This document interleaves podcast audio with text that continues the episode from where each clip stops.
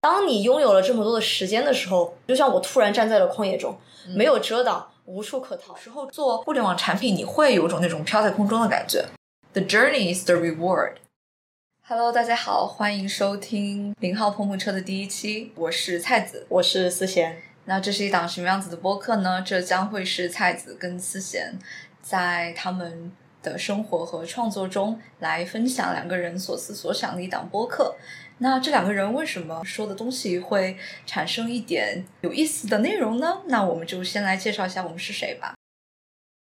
你现在听到的声音呢是菜子的声音。现在菜子在跟包括思贤在内的一共有五个女生，我们在做一款产品。那至于这个产品具体做些什么呢？我们之后也会跟大家一一的来分享和揭晓。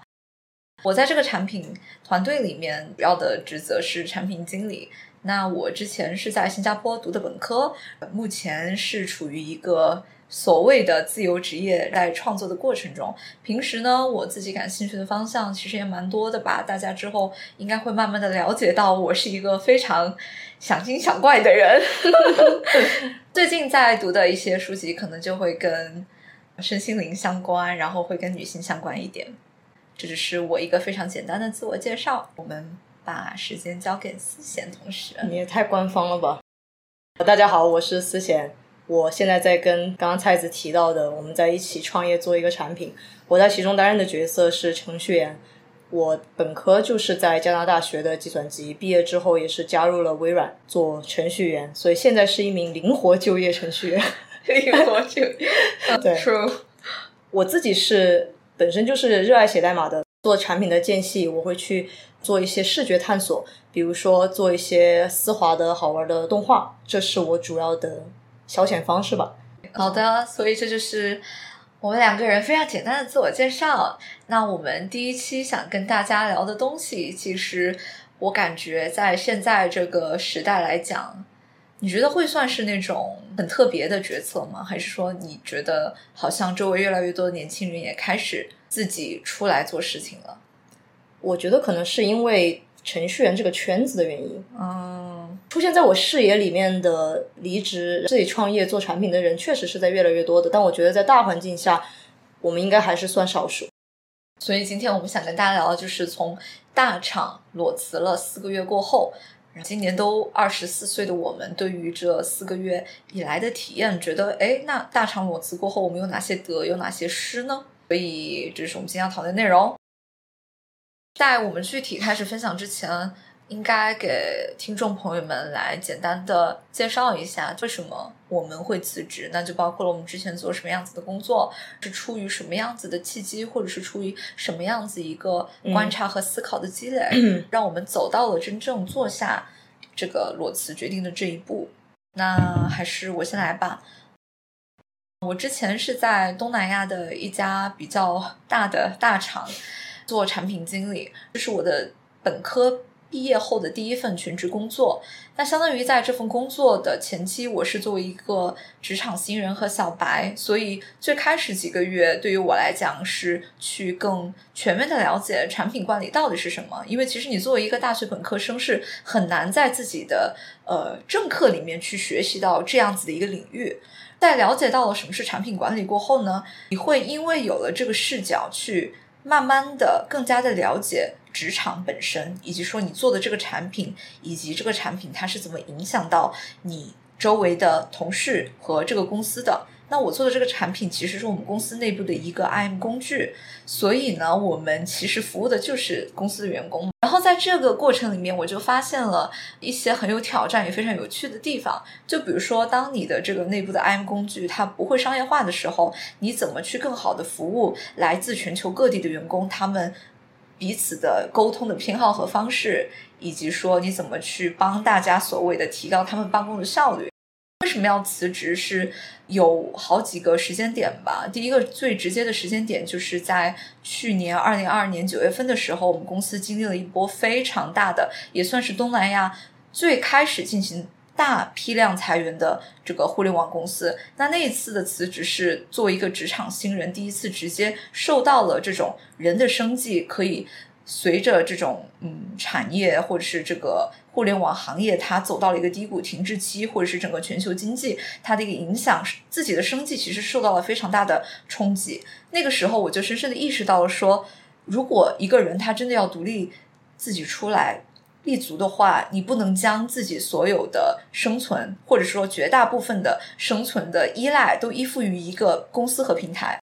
那是我第一次真正的开始，说我或许应该考虑一下，基于我现在的能力，我是否应该继续留在这个环境，还是说自己出来做一些更符合自己价值观念和自己想要尝试的，比如说去做一个产品。在后面的确发现，因为公司我们团队受到了很大的重创。就导致了作为一个产品经理，你会从一个不断的去做一些比较有挑战性需求的功能，更多的到了一个维稳期。其实也非常能够理解，因为公司它需要开源节流，所以就导致了可能不仅仅是产品经理吧，也有很多技术的同事，他们更多的时间是到更好的去维稳，去维护你这个产品能够正常的去运行下去。所以对于我来讲，我觉得作为一个二十四岁的年轻人。我觉得我的学习曲线好像平滑了，我觉得我好像学不到什么新的东西了，因为就没有在做新的东西。对，就是觉得自己陷入了一个让我非常不舒服的停滞期。因为虽然我的性格是比较佛系、比较慢一点，但是我是希望我的思维是不断的被挑战、不断的接受到新的内容的。所以加上这种嗯学习，想要为自己个人成长和探索的这个角度，我就觉得 it's time，就很果断的就溜了。也不能说很果断，我觉得先你先分享一下你的吧，因为我觉得有很大的因素是因为我们这个团队的成立嘛。是的，其实对我来讲，团队的成立，这个 idea 的诞生就是决定性的因素。我自己的经历的话，我是从开始学计算机起就喜欢鼓捣自己的东西。我在上大学的时候就前前后后的做过不少小玩意儿。我记得我做的第一个就是一个微信上的自动回复机器人，当时是为了回复我妈的信息。OK，哦。就是属于用非常拙劣的技术，但是去实现自己的点子，是我从初学计算机起就一直有的一个状态或者说是习惯吧。我就是会经常的去看生活中自己遇到的一些问题，从自己的需求出发，我相信会有很多人跟我有同样的问题，那我能不能做出一些嗯小东西来解决它？然后这也是我大学期间自己也完整的经历了从一个 idea 的诞生，做出一个很粗糙的 prototype。最后把这个 prototype 上线成为一个 web app，还在学校的 Reddit 里面进行了宣传。这种完整的流程，我在大学期间其实就自己走完过。虽然非常的稚嫩，但仍然已经有了所谓的引号做产品的体验。毕业之后，我加入微软的时候，因为大学期间的这些经历，让我上手做产品其实很快。因为可能对于一般校招生来讲，很多时候大家对你的期待是。给你活儿，你把这个活儿做好做完，OK 了。但可能因为我自己的习惯，我就是会开始想创新的东西，或者是想产品，从产品层面去想这个事情。所以我当时在微软的时候，也是借着一次 hackathon 的机会，为了解决自己和团队里。工程师的需求去做了一个工具，最后把这个工具成功的推广开来，在更大的范围内都得到了使用嘛。其实，在这段经历里，我是玩的非常开心的。我对微软的整体工作环境和它的多元包容，我的评价是非常好的。我觉得它是一个非常适合、非常适合工作的环境，以及我也在微软交到了很多真心的朋友，所以我对这份工作其实没有太多的怨言。之所以最后决定离职，也是因为菜子当时找到我。他跟我分享了他的这个 idea，就觉得特别有意思。你当时有一句话，但我们现在还不能说，是就彻底的把我打动了。这里给点前情提要，虽然说去年九月份过后，我这边公司裁员嘛，但我其实自己也是一个想精想怪的人，我就会蹦出来说，如果有这个东西，可能挺有意思的。但当时就为什么我们两个都觉得这个团队很关键，是因为。我自己一个人想的话，因为我毕竟还是一个产品经理嘛，就让我的本科也是编程的。但是如果有一个非常给力的一个技术的伙伴加入的话，我觉得对于这个点子它去真正的实现和落地是非常关键的。那在之前加入之前，呃，跟我的几个好闺蜜其实是有自己所谓迭代过几个 几个点子，但当时他们都觉得啊，你想的东西实在是太抽象了，或者是它可能真的不是很贴地气呢，或者是很难想象这个东西它实现出来到底能够给呃作为用户的我们自己带来什么样子的价值，所以我也是在不断的学习吧。直到真的很机缘嘛，觉得突然这个点子，觉得我给了好几个人说过过后，他们都不管是第一反应还是他们自己去思索一段时间，觉得好像还真的值得做吧。我觉得这个东西它成了我们团队的一个怎么说呢，凝固的动力。大家都认同对它是的，是的。好的，你继续吧。其实他刚很搞笑的一点是他、嗯当时他找到我的时候是处于一种万事俱备只差程序员的状态，是的听上去很像是骗局，但 我真的就差点，如果当时我不来找你，我就想说，我可能自己我就就重拾一下 coding 吧。这个我们可以之后再讲菜子为什么 学了编程，但最后他做的事情，好好他还是选择做了产品经理。好，的，好的。我们刚刚讲到哪儿了？你听到这个 idea，你觉对我得非常的激动。我听到这个 idea，我觉得非常的激动，嗯激动一点都不夸张，是的有点那种热血沸腾的感觉。我觉得我像是搞传销的。我们仔细聊了之后，我也觉得这个 idea 是有做头的，并且刚刚分享嘛，我自己本身就是想做一些嗯有意思的，我其实是属于好玩驱动的，我会想做一些有意思的，享受一个 idea 从诞生到落地的这个过程，我希望我自己在其中是有主导权的，所以我就觉得，既然我有更想做的东西了，那我就可以辞职。如果没有这件事情，如果没有这件事情，我是不会选择，我是短时间之内不会选择辞职的。是的，是的。我们两个在这方面想的是一样的，你不能是因为消极心态而辞职，对而是因为你找到了更值得为之奋斗的那样一个方向和选择，你才能觉得辞职只是为了去实现那个更积极的，能能更帮你去实现你想实现价值的那样一个道路，你才辞职。对，如果把辞职当成一个逃避的出口的话，会很危险。是的，因为我自己之前是有过这种想法，大家都懂嘛。上班的时候，你十有八九会有不如意的时候，而且也跟老板聊过。你上学的时候可能做一个作业，你做到百分之八十，剩下的百分之二十你不想做了，你是可以不做的。但是当你在公司里面做那么多人用的产品的时候，你就是得咬着牙，那百分之二十你最不想做的、最 dirty 的事情，你就是得把它做下来。在做这些事情的过程中，你难免会觉得枯燥，难免会觉得繁琐，也会有想逃逃离的时候。当我之前仔细思考了一下我对离职的定位的时候，嗯我就觉得把它当成一个逃避，我不喜欢这个样子。嗯，所以即使有一些这种时刻，我也还是没有说下定决心，我真的就要去走了，而是当这个点子出现的时候，我觉得这才是真正的比较健康的理由。是的，我跟你想的是一样的。简单的介绍一下背景，结果还是扯了这么远哈。那我们就回到现在，我们来跟大家分享一下，那在做了这个裸辞决定过后的四个月时间里面，有哪些失和得的感受？我们先从失，也就是离职后一些所谓我们现在看起来是代价的这样的一个感受说起吧。自行先来吧。在离职之后，因为生活节奏发生的巨大的改变，比如说我们就不需要坐班了嘛。其次就是物理空间发生的改变。我们给大家说说之前都是在哪儿？我是在新加坡，然后回到了重庆，我是在苏州，相当于我们两个现在都是在重庆。对，重庆是我们的家乡。是的。OK，那我们说回来，嗯，就因为离职，让我们的生活节奏发生了一些改变，让我们物理生活的空间也发生了改变。对啊，所以它很难避免的带来了一些阵痛吧。我的最开始的痛来自于，首先因为我的朋友们大部分都在苏州那边，虽然我是重庆人，也在重庆长大，嗯。但我的很多朋友他也不在重庆生活。在重庆生活的朋友，可能自己的本身生活也比较忙嘛，不是属于那种我们像上班一样这么自然的天天就会聚在一起的状态。就职场，它是一个天然的有充满着人的环境，对。啊，你能够在其中和不同的人接触，哪怕是聊一些闲话，但是它能够输入一些社交的能量吧。但当我回回到重庆，自己在工作室里面每天就对着电脑，在同样一个环境工作的时候，我就失去了这样的一个环境，是并且我在一开始的时候是意识不到这个缺失对我自己造成的影响是有多大的。其实我挺好奇，就是感受到那一瞬间，你现在回看起来有没有一个非常微妙的契机，你突然就想通？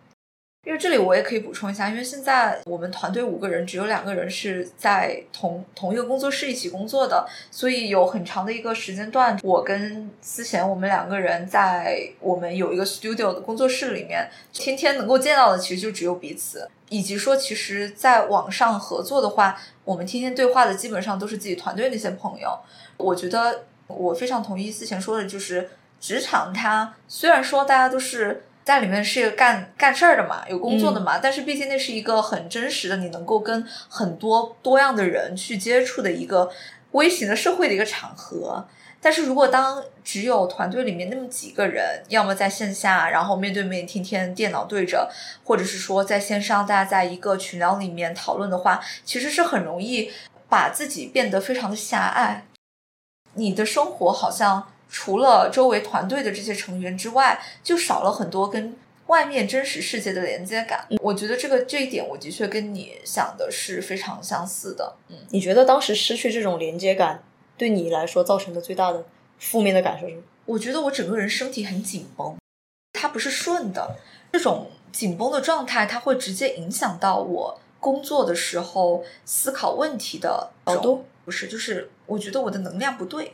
就我劲儿在这个身体里面是拧巴的，它不顺嘛。你工作的时候，你就觉得不得劲儿，会有这样的一种感觉。虽然我已经觉得我很能宅了，说实话，但是我就没有想到说，就是这个宅可能为什么这一次爆发，是因为我的工作、生活、吃饭，甚至是有时候摆烂，全部都在同一个地方。环境它很重要的一点在于，如果我不切换环境，我就好像不能切换我的这种生活各个模块这样切换的一个状态，就会非常的割裂，就会让我觉得很不舒服吧。其实我的一个契机是你，你先意识到了这个问题。我其实，在一开始的这个阶段中，我是属于比他更能宅的那种状态。很 respect。我也挺，我觉得挺疯狂的，就真的能待得住，很神奇。对。当菜子首先意识到这个事情不对的时候，因为他的那种不对的能量也会波及到我。对，是的，我就会开始想，他波及到了我之后，我就会开始思考，我到底缺了一些什么东西。因为我也感觉有点不对劲了。对，是你触发的。那后面觉得我们，我觉得现在我们处的状态就会比当时的那种状态好非常多，健康了。你觉得就是中途做了哪些事情，或者是我们的？生活创业的这个模式发生了什么样的改变，让这种跟其他人的连接慢慢的回来了呢？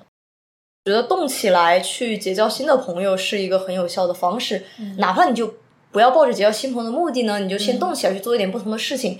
比如说，其实我在苏州的时候，我每周会。定时定点的和一群朋友去攀岩，这是我非常快乐、非常享受的时光。跟朋友们从公司出发，在一辆车上嘻嘻哈哈。对。然后到了现场之后，我们就一起去攻克一些线路，为彼此加油喝彩。有些时候跟严管素不相识的人，你也能玩到一块儿。我觉得这是非常快乐的体验，并且你又运动到了，又社交到了嘛。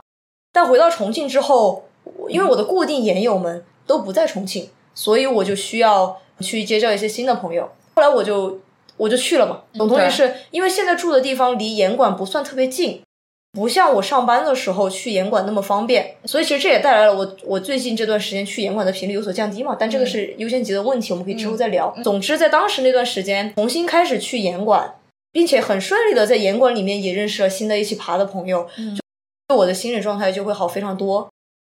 对我来讲也是，你跟真实的世界。失去了一些连接，那你就重新跟这个世界产生连接嘛，就增加对增加跟外界连接的机会。比如说，我给自己设定的那种上下班的节奏，嗯，就会去坐地铁，我甚至打车，但是我至少走在街上，我可以看到之前老是在路上看得到的老板、朋友或者是邻居。包括像周末的时候跟家里人吃饭，对吧？跟亲友喝咖啡聊天，我觉得这些都是能够让我去在其他的人身上去重新感受到那种人还是有很多面的嘛。这个世界还是有非常非常多的人你还没有见到，非常非常多的事情是你可以去体验的。对，总体来讲，对于这个失去跟外界连接的呃。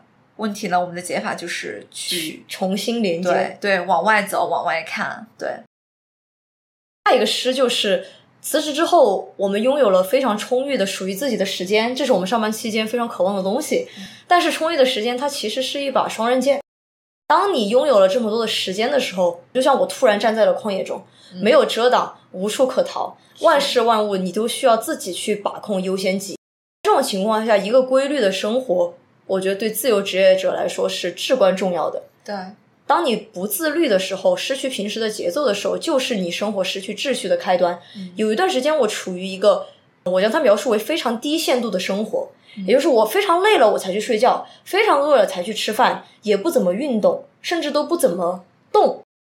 在这种情况下，其实是非常损害了自己的健康嘛，整个人处于一个亚健康的，每天起床感觉睡了当没睡的状态。对于这个的话，我有比较类似的体验，但是因为我们的生活模式不太一样，但对于我来讲也是的。当你变得所谓的完全自由的时候，你好像就是之前工作按部就班，你就像在一条河流河流里面流。但是当你突然自由职业的时候，你站在了旷野上面，或是你游在了汪洋大海里，你什么事情都可以做，你想做啥做啥，你想什么时候吃饭什么时候吃饭，你可以运动，你也可以不运动，你可以社交，你也可以不社交。这当这个自由度它突然从那么细的一点。突然崩开的时候，有时候会感到迷茫，有时候会感到自己容易走向一个方向的极端。因为这个，我之前也是跟好多人分享过，就我自己有一个 life buckets 理论。就如果我们把自己人的精力当成是水的话，把我们人的各个的要管理。经营的部分当做是水桶的话，比如说我们有事业的水桶，有人际关系的水桶，有身心健康的水桶，还有兴趣爱好的水桶等等。那我们不能把所有的水都灌到一个水桶里面，因为如果我们只是为了一股劲儿的创业，我们天天就编程、设计、写产品文档，那我的其他的几个桶就会干涸，对不对？我们就没有办法。去照顾好自己的身心健康，同时我们也失去了跟外界他人的连接，所以就导致了第一个问题。但是呢，怎么去平衡这些水桶里面的水量，其实就是优先级的问题。就比如说现在，因为我们断了财路，所以说我们肯定是需要把事业的这一个 bucket 它的一个优先级提上去，但同时就一定要告诉自己说。嗯，其实对我来讲，可能甚至不是几个水桶，就有点像最根基的那个地方。我始终觉得它是身心健康。当你的身心健康都没有的情况下，你你怎么去跟别人社交？你怎么去看玩你喜欢的？你怎么去创业？对不对？所以我觉得优先级的一个梳理吧。说对于我来讲，我就真的觉得运动对于我来讲太重要了。那我就是无论如何，我都要去守护自己举铁的时间。我非常佩服你数年如一日的举铁的坚持，真的。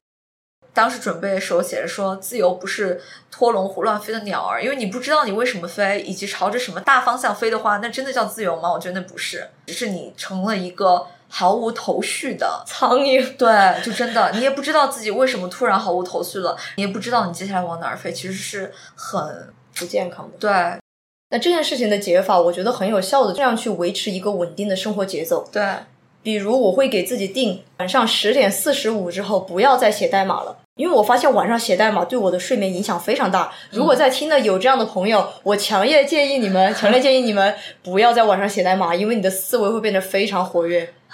你要有些会多梦，甚至会早醒，或者是中途清醒。是的，对，还是要睡好觉。我现在就是向菜子学习，把运动和睡觉的优先级提高。其实我很多时候熬夜的时候，是我心里对这个事情，我把它的优先级降低了。我觉得这一刻写代码的优先级超过了它。但是就稳稳住它，我觉得我就是通过这样子的方式让我调节了很多，因为我本来自己就有非常规律的运动习惯。能说对于我来讲，更重要的是如何去找回人际关系跟兴趣爱好的这一个 bucket 的水，把它灌回去。比如说，就是会跟自己的亲友吃饭、喝咖啡，同时也是上下班，我是给自己有个非常严格的上下班的仪式。我一般会走在路上，然后听播客嘛。我之前其实没有跟你分享过，就是说我早上下楼的时候走出我家的小区楼嘛。你知道重庆盛夏嘛，天气都很好。有时候出去就抬头看见那些大树的阳光透过那个树的叶子，它把那个绿色烘托的像水晶一样绿的时候，我觉得哇，今天开始了，Let's do it！哦，对，然后走在路上你就看到那种整个城市正在慢慢的苏醒，那些卖包子的铺，它那个热气蒸腾，然后呢，你看到那些大爷婆婆他们开始提着买菜回家，然后这是上班，你就觉得哦，城市开始苏醒挺好，我跟这个世界有了非常亲密的接触。下午下班时候又是另外一幅景象，这感觉大家都回家嘛，大家都在地铁上面。他虽然刷抖音有时候让我觉得很烦，但是我觉得 OK，他结束了今天的工作，也该让他休息休息了。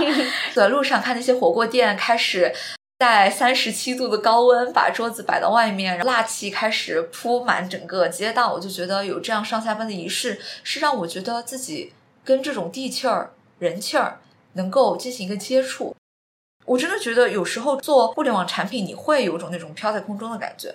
你是线上的生意，不是线下的生意，所以我就需要这种线下的。我知道哦，这个西瓜它降价了，三块九毛九，哎，今天打特价九毛九，我就觉得好真实，还是很真实。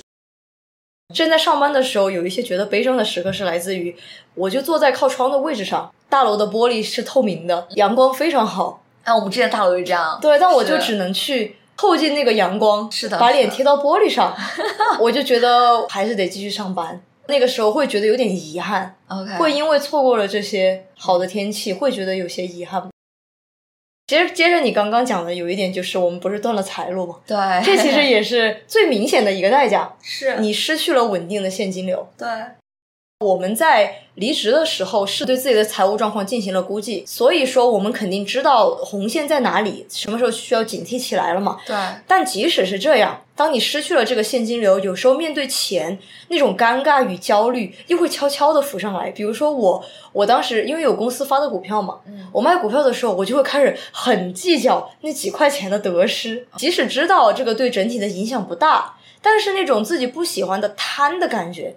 他又悄悄的爬上来了，我觉得这是我可能就很难避免吧。对面面对钱的时候，这一点其实我倒真的没有什么大的感受。就我不知道，可能是我性格使然，我就觉得金钱它就是个工具。其实最开始我是焦虑的。我们两个在决定完全辞职之前，不是说我们要一起来看看财务的预算吗？那段时间我是有点焦虑的，因为很未知，我不知道我现在手上的钱到底能够支撑我多长的时间。但是，一旦我算下来了，我发现，OK，我真的就是可以去控制好自己生活成本，全情投入去创业那么几个月的时候，我真的就没有什么感觉了，因为我就觉得说，特别是在钱这个事情上，能够看到人性很多的所谓的这种瑕疵，但是也要看到说，我们人生不是短跑嘛，是 play the long game，与其说我们去斤计较，还不如说就做好当下的事情。我之前其实印象特别深的是，有一些播客他会谈论说，年轻人初入职场，他怎么去衡量一个 offer 对他来说好还是不好？工资总是一个非常重要的衡量标准嘛。当时就会有一些前辈就会说，年轻人真的最开始那个人比你多挣了几千块，it means nothing。就是我们要看的是十年之后我们在什么位置。所以最初最重要的还是让你去探索、去成长。而这个钱，只要你就不是拮据到没有办法养活自己的地步，就真的没有办没有必要把它看得那么的严重。但是我也能够很能体会你说的这些，因为特别是现在整个经济的确是处于比较糟糕的状态。对，我其实把自己拉回来的方式也是再次清楚的认识到，我现在的钱够花。对，如果实在没办法了，那再再说。会平静很多吧？对对，因为我知道我想做的这些事情，即使他给我钱，我其实还是不会开心的。对，我觉得这一点很重要，因为大家应该都肯定也知道一些很有钱的人，但是他非常的不快乐。啊，我们就说到底这个金钱对于你来说意味着什么呢？可能每个人要去看看自己的金钱观吧。对，好的，我们来进入下一个诗，我们的诗还是挺多的。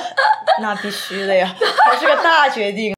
下一个是就也跟其实跟现金流有关系，稳定的现金流意味着你能够自己养活自己了，能够活下去了。对，这往往是你的家人最想看到的事情。对，所以当我有稳定工作的时候，家里人对我就是他们特别放心，不会来念叨我。但当我辞职之后，他们就难以避免，对他就会开始担心了，开始念叨了。尤其是刚说过现在的经济环境比较低迷，他就会担心，哎呀，我的娃儿要糟了。他们会很担心我们。很难再找到一份满意的工作，因为我们俩说实话，辞掉的工作的待遇就我们都觉得挺好的。现在做的东西对家人来讲是不透明的，他们没有办法彻底的理解，所以很难相信我们所做东西的价值嘛。所以，嗯，我们觉得这个解法就是作为一个成年人啊，我们要学会课题分离。那什么叫做课题分离呢？就是做下一个抉择，或是做出这个行为，它的后果到底是由你自己负责，还是由你的家人来负责？那辞职当然是我们自己做出的决定，所以辞职过后我们怎么样养活自己，那其实根本上来讲是我们自己要负责的事情嘛。但是的确是因为中国家庭嘛，这种父母亲他肯定会关心你说，哦，你的事情可能就是父母的事情。那这种情况下，其实对我来讲，我感觉我的家人其实更重要的是想看到我是一个身体健康的人。因为我之前身体是经历过非常糟糕的一个阶段，气血非常的差，就走几步可能就瘦的感觉要垮掉那种状态。前段时间过生日的时候，我问我妈，我说我觉得你觉得我的改变是什么？我妈妈对我的评价是，她觉得我辞职前有段时间怨气特别的重。其实我怨气重的时候，即使我有稳定的现金流，我妈妈还是担心的。就这让我看到了，她其实更想知道的是她的女儿是健康的。她现在觉得我平和了很多，是因为我在目前自己做的事情上面得到了真正的。鼓励，或者是我真正的看到了为之奋斗的动力，但同时他也我在举铁的时候，他在我旁边看着呢。也就说我在做健康的饭的时候，他也在那里夸我呢。所以我觉得在这些事情上，让他看到他女儿是一个在健康上很自律，同时也能够把握自己生活和工作节奏的人。这里我觉得我是装不出来的。我妈妈看到了我这种状态，她就不会那么担心了。我妈之前态度的一个转折点，就是她看见了我们两个拍的视频，我们在视频里面聊了为什么辞职，以及就我们的心路历程嘛。她看了之后觉得，她就告诉我，她说有点理解你们在做什么了，妈妈还是很支持你们的，做自己想做的。因为我妈她我很幸运嘛，她是一个很开明的妈妈，但他还是会跟我有些时候会跟我说啊，就担心我现在的生计问题，晚上有些时候会睡不着觉。那我就也跟他很深入的聊过，我就说。你你现在能做的就是相信我，我是成年人了，我为我自己做的选择负责，我自己也想清楚了代价，并且我不会让自己活不下去的。如果我真的需要钱，我一定会想办法的。对对，所以说我也跟他讲清楚了，毕竟确实我们能做的只有让他们相信我们。对，以及说通过实践和行动让他看出来说。我们身心健康，以及我们正在朝自己很在乎的事业去做出奋斗和努力就行了。对，因为其实也很能理解嘛，在他们的眼里，不管我们五十岁还是二十岁，我们都是孩子。是的，所以就只有通过你自己的这种实践，我们自己的这种给他们看成果，看到实实在在的，这孩子还行哈，他自己能够照顾自己了，他们就不会那么顾虑和担心。对，所以就拭目以待吧。对，对，是的，是的。好的，这就是我们辞职四个月过后的诗的部分。其实还是付出了很大的代价，因为我们在这里今天说的时候很流畅，但过去的四个月中途还是经过了很多让我们觉得有一些焦虑啊、摸不着头脑、对比较痛苦的时刻。这些代价呢？当然不是说完全就是很负面、消极的能量，它当然还是让我们从中学到很多东西。那与此相对应的，我们的确也是在这四个月里面得到了很多，或者是体验到了很多非常积极正向的东西。思贤先来分享一下吧。得的话，我可能第一句话我先想说，我现在辞职四个月，我一点都不后悔，所以我觉得这个状态是很好的来分享这个事情。最开心的事情其实是能做自己喜欢的产品。哪怕他是辛苦的，我个人的性格原因吧，我算比较挑剔。我在工作的时候，对于我感兴趣的事情，我会斗志满满。嗯，包括像我一开始在做自己自己发起的项目的时候，我就是非常斗志满满。但这种机会在工作中并不多见，所以在做现在的产品的时候，虽然也充满了非常头疼。蔡子也看见过我在他对面发疯，对，但是这是我为我自己所坚信的价值而做的事情，所以我觉得是很值得的。这也是我非常开心的。我觉得对，就是我自己一直有一个产品观啊。我觉得我们做产品是跟这个世界玩的一个游戏。我感觉我有几个比较大的感悟，之前听别人说过，但是毕竟那是语言。当你自己真正经历过来，你就发现了他对你的那种启发点。首先第一句话就是：你的产品不是你，你的产品也不是你的孩子，它只是你的一个产物，但它不是你。我觉得有些时候，我相信可能有一些朋友能够理解吧。可能你不管你是做产品，还是你出书，你写程序，或者是你做一道菜，任何创作，任何的创作，你会把它跟你这个人的 identity 自我认同绑定的太深。那其实我觉得，我现在觉得它不是一个很健康的表现，因为就是我觉得我们自己还是要远远的更广阔于你做的这个东西。它只是去反映了你那么小一方面的一个创造力、一些灵感、一些能力，而我们自己的生命、我们自己的生活、我们自己所处的 body 以及我们和周围世界的关系，远远的要大得多得多得多。所以我觉得这也是为什么这个东西创业，它终究是你去修炼人生的一个重要的方式。但是千万不要，我也在提醒我自己，就是 become too attached to what you create，就是你觉得这个东西就代表了你。我觉得那样会膨胀我的 ego，或者是让我觉得别人诋毁了这个产品，就像诋毁我一样。所以我觉得这也是我还在修炼一个地方。但回到就是做产品是跟这个世界玩的一个游戏，它为什么那么有趣？是因为我们通过产品在表达我们相信什么是东西是重要的。我们做这个产品，因为我们相信某种理念，这个理念我们希望能够遇到同道中人或是有缘人，能够去欣赏他的理念。那我觉得这是很好的事情。我们也相信我们做的这个东西。它跟这个世界真正问世的那一天，能够像掉入池塘的石头一样去激起水花，谈到一些朋友他的生活里面去吧。就我们只管发出声音。对，呃，如果下一个的话，就是这很很直观嘛，就技术这个东西。嗯，我妈会担心说，我离开了互联网大厂，阿姨想太多了。她说你离开了之后，是不是就过几年技术就跟不上了？你要再找工作的时候，别人也不要你了。我就跟她说，我是辞职创业，我不是辞职闲着。嗯，我的技术其实是只增不减的，因为我写代码的时间是的更长了。对我而言，做项目它是积累经验和提升技术的最有效的途径。当所有时间全由自己掌控的时候，我有更多的时间去琢磨那些美丽但无用的东西。我是很喜欢玩这些东西的，包括像我现在做的一些动画。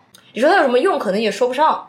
但我自己做，我看见它，我就是会自己在那玩老半天，我自己很开心。但以前时间有限的时候，就会想把下班之后那些嗯多出来的时间去做一些所谓更性价比高的事情。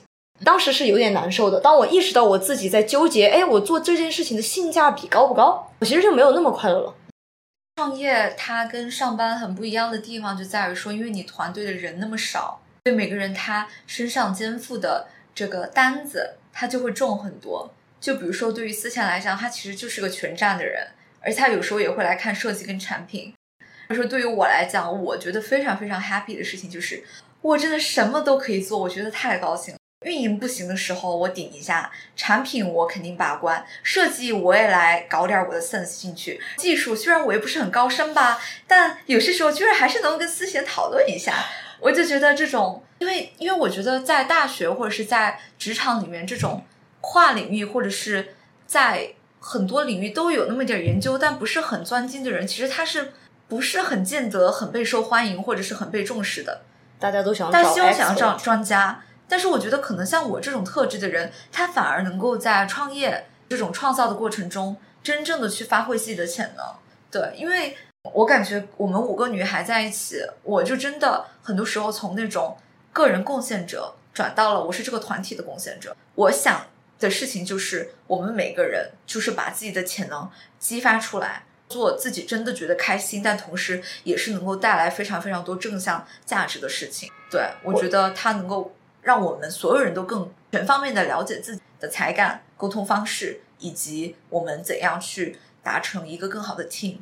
我其实觉得你现在已经很有老板的感觉了，但是我不能有这种老板气，你知道吗？你还是非常的，你肩负起了我们团队的 people management 的重任，因为我的确是一个很注重人的人吧。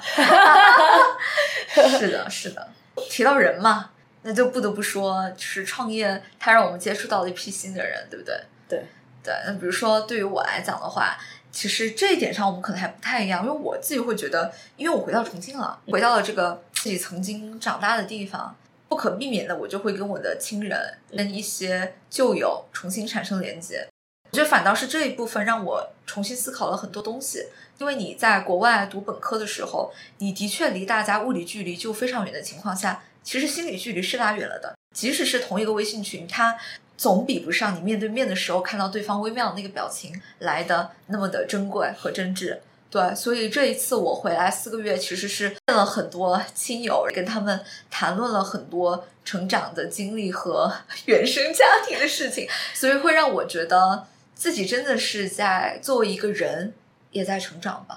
其实我也是受你的启发，我去和我的两个妹妹们。重新产生了连接，因为我们是在一个家庭里面长大嘛，她是姨妈的孩子，但是我们很少有机会自己几个小孩子单独出来玩。也正是受你的启发，我就跟他们提出，我说我们要不哪天聚一下，我们也聚得非常愉快。嗯，并且很庆幸，我们还是把这个连接找回来了。是对，很开心。我觉得这真的是我们变成熟的表现吧，就是那种你意识到，其实身边是可以有很多重新连接，并且去更深向的探索。因为探索的不仅仅是别人，也是你自己的过去。通过这种探索过去，我们更加明白了当下我们想要做的事情，它对于未来来讲意义是什么。我很同意，这是变成熟的表现。因为在小的时候，可能你面对这些。很烦的东西，你是我躲我溜了，对的，反正我隔得远远的。是的，是的，是的。但其实你会发现，有些东西是逃不掉的。只有当你直接面对它的时候，你反而会觉得它在好起来。对，而且彼此双方都成长了。还有一批人的话，是我在微软关系很好的朋友们，他们其有一些也离职了嘛。那所以说，我们在那段时间给自己取了一个群名，叫“数字难民”。我觉得很有意思，的确，就会在里面交流一下自己的近况，互相约着什么时候再聚一下呀。非常志同道合的一批人吧，他们也是想做自己的东西，去创造点什么，所以我们就来往还挺密切的。还有一批人呢，是比较意外的收获，是在社交媒体上认识了一些有缘人。因为我离职之后，我会开始在社交媒体上去发一些我最近在做的事情呀，抛出一些我的想法，以及我鼓捣的那些好玩的小玩意儿，就会有人觉得，哎，你做的东西有点意思，你这个人有点意思，他就会看到这些东西后来主动的来接触我，然后我也是很开心嘛，因为大家真的都非常的真诚，能够看出来他是真的想要与你这个人产生一些联系的，所以遇到这种情况，我都会很开心的跟他们接触。并且，如果大家有线下见面的机会的话，也是非常欢迎的嘛。那其实我们在四个月里面还是有非常多的收获了非常多的成长、朋友以及一些失去连接、重建连接的这种关系，以及对自己生活掌控的对一些体会。对，所以我觉得这个怎么说呢？欲扬先抑还是做的非常到位。笑死。OK，那我们最后呢，就想来分享一些想对彼此说的话吧。因为毕竟，我觉得能够共享这种体验的人的确不多。是的，对。而且我们也彼此是见证了自己双方过去四个月，而且包括我们从最开始 reconnect 到分享 idea，到现在也是有六个月，起码半年了，挺长的时间了，对吧？所以我们对彼此有什么话想说吗？来一个鸡汤性的总结。这也这个也对，这也不是鸡汤吧？非常真诚的觉得菜子特别棒，咖啡也行。对 你磨在这里讲这些，你就是喜欢讲这些。呃，我就想跟你说，我觉得你特别棒，因为你是我们团队中唯一的 J 人。笑死了！对，作为一个就我们这群 P 人，其实如果没有你的话，有点群龙无首的感觉。你的这种所谓的 J 气，总是能很精准的抓住一些关键的信息，并且总结出来。你在开会之前会给大家写好这次开会的 agenda，也会在开会之后很及时的去总结 think up notes。我非常欣赏，非常感恩由你来做这个事情。谢谢，对，谢谢，是。从你这个人的品质上，我之前也提到，我非常尊敬你，我很尊敬你对运动的自律。OK，因为我觉得对运动的这种常年的自律，也是一个你对自己生活的掌控。的确，的确是的。你是一个非常沉得住气的人，你可以去做那些我觉得比较枯燥、比较闷的事情，那你是完全没没关系的。对，这也是我我从你身上学到的最重要的一点。我们不要急。对，是的，不要。J 人说不要急，我剪了，我给你，我不想。还有就是最后一个，就是有些时候我还是会在乎别人的看法。当然，我自己也在跟这个东西对抗，我到底应该怎么去对待这个事情嘛？因为外界的反馈绝对不是一件坏事，只是看我怎么去处理它。对。然后，当我有一些比较偏负面的去在乎别人看法的时候，我总会想到你对我说的：“你管得别跟那个想。”我觉得这可能别人听不懂。就你管别人怎么想？对这句话虽然很短，但我觉得它像那种总是在这种时候给我打一针强心剂啊，或者是镇静剂，很好哎，对，很好，就能让我很很神奇的能够稳下来。就是想到了你这张脸，你在这说这个话，我就会觉得是的，是的，课题分离，咱就是说一个课题分离啊。好的，那我想对思贤说什么呢？首先肯定是 coding 这一块嘛，因为我觉得你的确是我见过对 programming 热情非常非常充沛，觉得很罕见，这种热爱非常罕见和珍贵，所以我我也非常相信，我也看到你是非常珍惜自己对于呃 coding 和 programming 的这种热爱，对，所以我觉得非常的棒。第二点就是都是给我们两个说的吧，我们都知道在某种层面上，我们两个都是很疯狂和极端的人。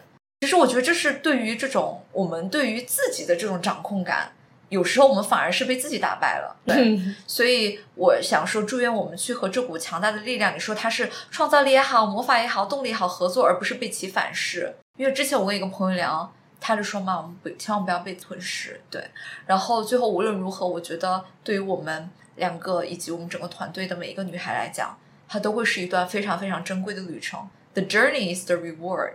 你好会说哦，可不嘛！大家如果以后想继续来听我们两个唠唠嗑，聊一聊我们对不管是产品、科技圈，还是对我们平时喜欢的任何的东西，比如说运动、生活、读书，甚至你想听听哲学、女性，呃，想听蔡子非常愿意为大家播报，我也是抱着学习的态度向蔡子学习更多这方面的内容。好的，我们两个都是属于非常多兴趣爱好，然后始终带着好奇心在探索这个世界的。两个人吧，所以关注零号碰碰车，让你的思维和我们的思维，甚至是灵魂、甚至能量都一起碰撞吧。对，碰撞个满怀吧。一二肉麻耶！哎，就这样嘛。那我们下期见，拜拜。